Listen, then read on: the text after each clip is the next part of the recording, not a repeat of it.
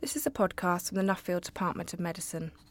Professor Stephen Gough talks about the development of personalised diabetes treatment. Hello, Stephen. Morning. I see that uh, diabetes has been referred to as the global epidemic of the 21st century. Why is this? That's quite right. If you look at information collected from around the world, unfortunately, diabetes, diabetes is increasing at an alarming rate. Estimates suggest that over the next 10 to 15 years, we will have somewhere in the region of 500 million people with diabetes. And that's really quite frightening. The reasons for this are that both type 1 and type 2 diabetes are increasing. Most of this is due to an increase in type 2 diabetes, which traditionally has been referred to as the diabetes that occurs later on in life. But we know that it's, in, it's developing at younger ages all the time. And the reasons for this is that unfortunately we're gaining weight, we're a heavier population, and obesity is the major risk factor for type 2 diabetes. But also we're living longer. And we know that as we get older, we're also at an increased risk of diabetes. What research developments have we seen in the past five or ten years, and has this led to any new treatments? There's been lots of research over the last five to ten years looking at the causes of diabetes, whether there's a hereditary component, what the environmental factors are, why some people develop some of the devastating complications, including heart disease and stroke, and kidney disease and blindness, and problems with the lower limbs.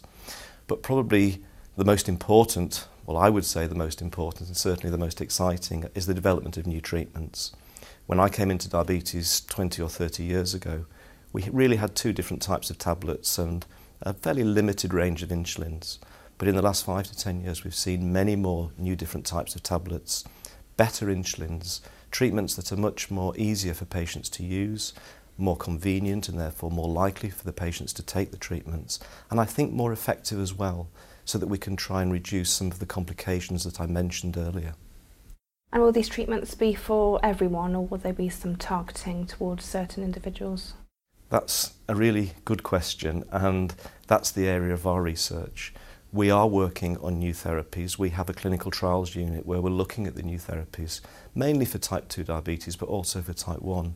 But we're also looking at why do these therapies work in some people and maybe not so well in others?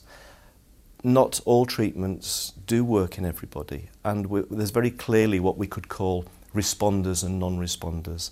And I think increasingly we're trying to look at our treatment so that we can target them towards people who respond the best.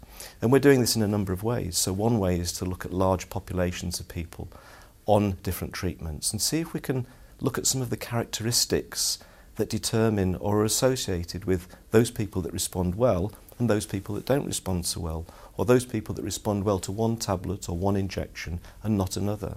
That's one way we can do it. Another way that we're doing it is we're looking at some of the medicines that general practitioners are prescribing, and we're then following those patients up on those medicines and then bringing those patients to our clinical trials unit to see if we can if we do do some fairly sophisticated blood tests and genetic tests whether we can find further characteristics and markers of people that respond and people that don't respond. And finally, we are bringing people into our clinical trials unit and we're, we're giving them specific treatments and again doing fairly sophisticated tests to see if we can identify which people respond well to certain tablets or medicines and which people respond well to others.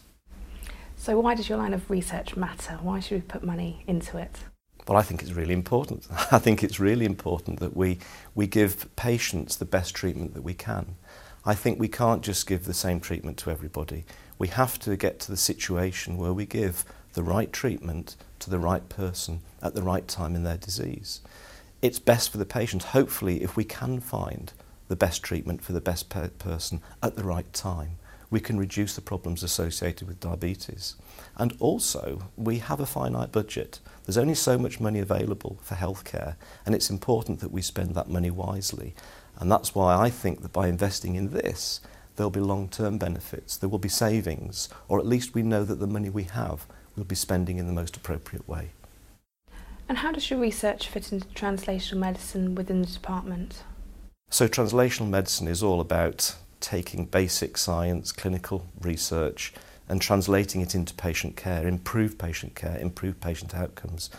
And I think, or I would hope, that what I've explained shows that by taking some of the basic research, which we do in our diabetes centre. We look at new molecules, we look at new therapies, we take them through into clinical trials. But by taking it one stage further and trying to identify who responds really well to certain treatments, we really are translating what our basic scientists and our basic clinicians are initially identifying.